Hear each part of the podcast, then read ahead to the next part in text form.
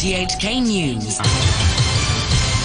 It's one o'clock. I'm Andrew Shirovsky. The headlines. The next chief executive, John Lee, formally receives his official letter of appointment in Beijing from Premier Li Keqiang.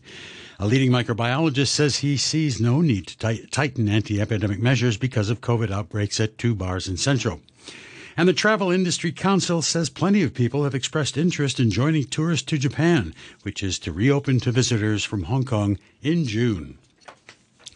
The incoming chief executive, John Lee, has formally received his official letter of appointment in Beijing from Premier Li Keqiang during his four day trip to the capital.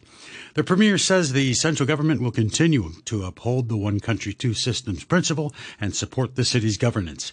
Mr. Lee also said Beijing has high hopes for the new administration, which include improving people's livelihoods and fighting the COVID 19 pandemic. Uh,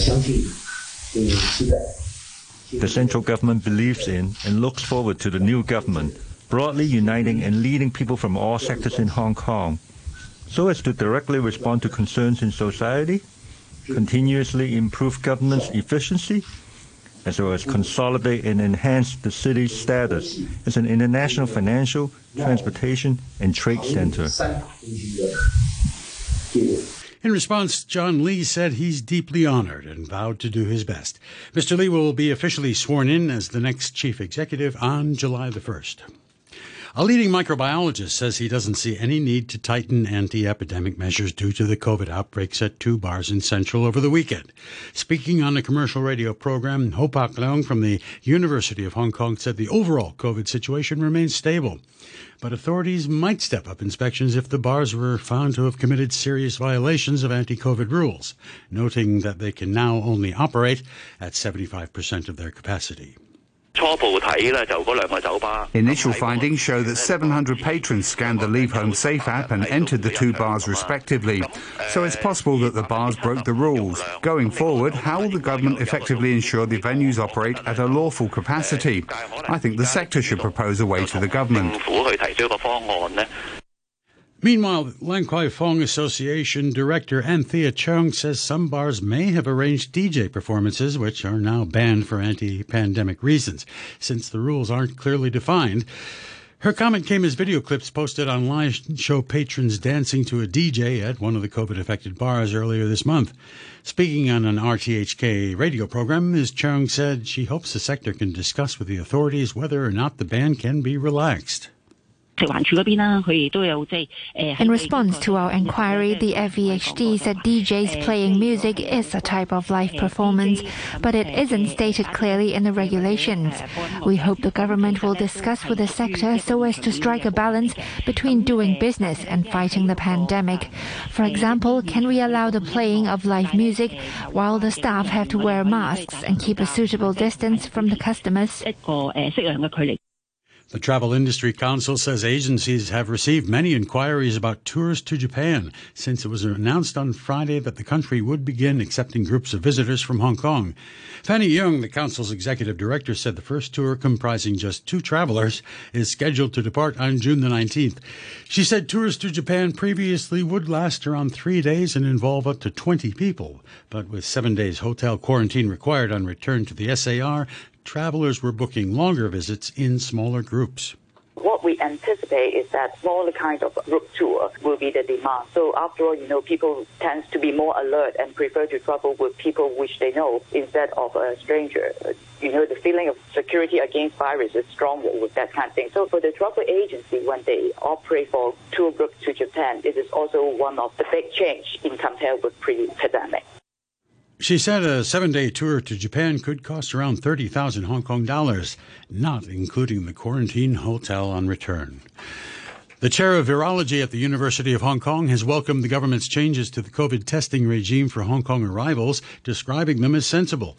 The government yesterday announced that travelers who have recently recovered from COVID 19 but still test positive for the virus in PCR tests will be allowed to fly into the SAR. However, their rapid antigen test must come back negative within 24 hours of boarding the flight. Professor Malik Peiris told RTHK's COVID update program these changes made sense. People who have got infected overseas, as you know, they can remain PCR positive for one month, two months sometimes. So that means they can't come back to Hong Kong under the previous regulations. So the modifications which allows people who have documented infection during the time when they were overseas, as long as they have a negative antigen test, they are allowed to fly in. I think it makes perfect sense. I mean, mm-hmm. keep in mind that a PCR test is not evidence of infectiousness. So uh, an antigen test is a bit closer, but even a positive antigen test is not necessarily evidence of infectiousness. But Jean Woo, an emeritus professor of medicine from the Chinese University, says she did not understand the changes to testing rules for inbound travelers. She told the same program the changes mean more added stress for travelers and will put people off traveling. Some people say that reading up about the requirements is like passing an exam. And then there are all these stresses that you have to do it within the test, the PCR test, within 48 hours. And then supposing there's a glitch and you don't get communicated with the results, and then you got to travel and identify the clinic, you have to have a certification for that particular lab. I mean, there's a huge kind of burden on travelers. But the question is, what are we gaining from that from a public health angle? But certainly it would put people off traveling. Health officials in Shanghai have reported 61 new locally transmitted asymptomatic COVID cases, down from 93 a day earlier, while local symptomatic cases also fell to six from 29. Mainland media say hundreds of financial institutions there will be allowed to resume operations from Wednesday. Ben Cavender is a Shanghai based consultant for the China Market Research Group. He told RTHK's Money Talk program some residents have been allowed to leave their home for a few, day, few hours a day to run errands, and the reopenings have been limited and slow. But he expects there to be more changes in the coming weeks. I'd say probably 80% of the people that, that we've spoken with over the past week have now gotten to the point where they're receiving timed passes that allow one individual from the household to leave their compound for a couple of hours a day, presumably to go shopping or take care of medical issues or things like that. Um, but the reality is, is, that most businesses are still uh, very closed here. So it, it's really sort of a limited opening in the right direction, though I think over the next three weeks or so, we're going to see pretty big changes in that direction. Overseas now, Ukraine's President Volodymyr Zelensky has made an official visit to the east of the country for the first time since Russia attacked. He said the situation for the army in some parts of the region was indescribably difficult. Mr. Zelensky saw some of the devastation as he walked around Kharkiv with local officials. He also presented awards to Ukrainian soldiers and thanked them for their service.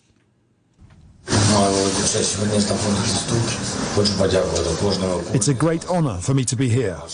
I want to thank each of you for your great service, for risking your life for the sake of our country. Thank you for protecting our country's independence. Take care of yourselves. Glory to Ukraine. Meanwhile, Russia's foreign minister Sergei Lavrov said that what he called the liberation of Ukraine's Donbass region was Moscow's unconditional priority.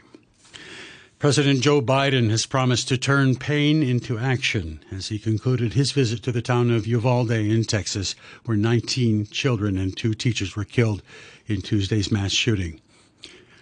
There's been anger that it took over an hour for police to confront 18 year old Salvador Ramos. The BBC's Barbara Plett Usher is in Uvalde. This is the hardest visit a president has to make, especially when the victims are so young. Mr. Biden and his wife Jill joined the mourning of a devastated community, pausing to recognize each of those murdered at this school 19 children and two teachers. The president draws on his personal history in these moments of public grief because he's lost two children of his own. A bouquet of flowers added to the mound of remembrance that seeks to dampen the horror by honoring the dead. Mr. Biden went on to attend a church service and meet privately with the families of the victims. Authorities in Brazil say the number of people known to have died following torrential rain has risen to at least 56, with more than 50 others still missing. Landslides and torrents of mud triggered by the rain have demolished poor neighborhoods and shanty towns in northeastern Pernambuco state. Danielle Taizes dos Santos escaped death, but says others did not. I woke up to a bang and was immediately filled with agony. I rushed out and saw that a part of my neighbor's house had been destroyed. Then there was a second bang and the rest of the house collapsed.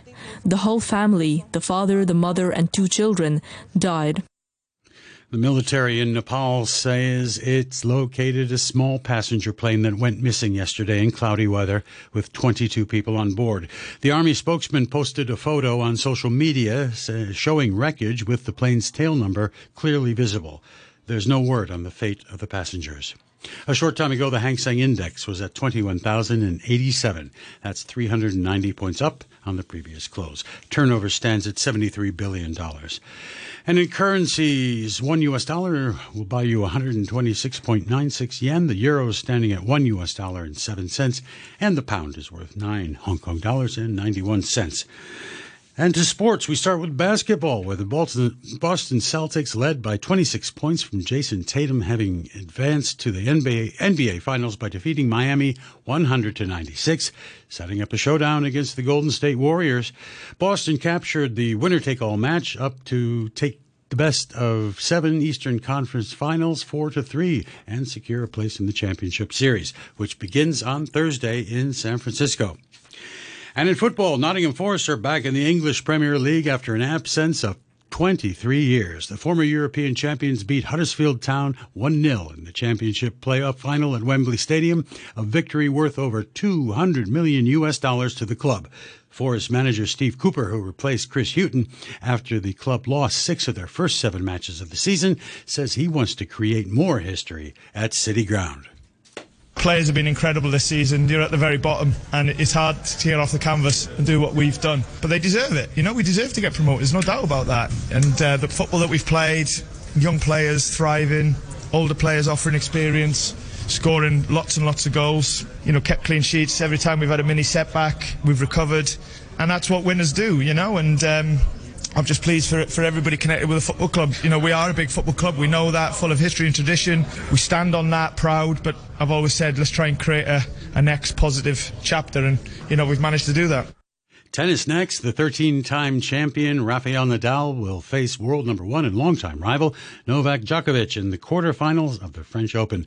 The King of Clay needed five sets to get past Canada's Felix Auger uh, Aliassime, excuse me. Nadal says he's expecting another fight against the defending champion. Well, uh, of course, we know each other well. Uh, we have a lot of history together. Of course, he, he came here after winning Rome. For me, have been a, uh, not the ideal uh, situation to, to arrive here, but here we are. We are in Roland Garros. It's my favorite place without a doubt. And the only thing that I can tell you, I'm gonna be focused since uh, tomorrow. Gonna try my best as always. I don't know what can happen, but the only thing that I can guarantee is I'm gonna fight until the end. So many thanks. Djokovic had an easier time against Argentina's Diego Schwartzman, winning in straight sets 6-1, 6-3, 6-3. And today the women's top seed Iga Swiatek uh, takes on China's Zheng Qinwen for a place in the quarterfinals. The 20-year-old Swiatek says she's developed a good variety in her game. I remember my first year on WTA. It was, I, I, mean, I didn't feel like I have much options, you know. So right now um, I have them for sure, and I feel like I have much more variety. So that's great, and that's something that um, really helped me to gain more confidence, you know. So um, it has changed for sure, but you know, just also the experience and knowing which solution is the better one for specific situation. It's also pretty cool to have. In Formula One, Red Bull's Sergio Perez has won the Monaco Grand Prix, and it was failure once again for Charles Leclerc and his Ferrari team. More from the BBC's Jack Nichols. It was yet another home race disaster for Monegasque racer Charles Leclerc. The Ferrari driver had qualified on pole position and was comfortably leading the early stages of a wet race. But Ferrari made mistakes in the pit stops. They came in for dry tyres too late and were jumped by everybody else in the top three. Sergio Perez took the lead and managed to hold off Carlos Sainz to take his first Grand Prix victory in Monaco. Verstappen finished third and extended his lead at the top of the championship, and Leclerc could only finish fourth. And we'll finish off a bulletin with the weather. Uh, it's very hot with sunny periods, isolated showers in the afternoon, mainly cloudy tonight, light to moderate southerly winds, and the outlook persistently hot with sunny periods and a few showers in the next few days. And a word of warning the very hot weather warning is in effect. The temperature right now at the observatory is a balmy 32 degrees Celsius with the relative humidity at 69%. And that's your news, your sports, and your weather from RTHK.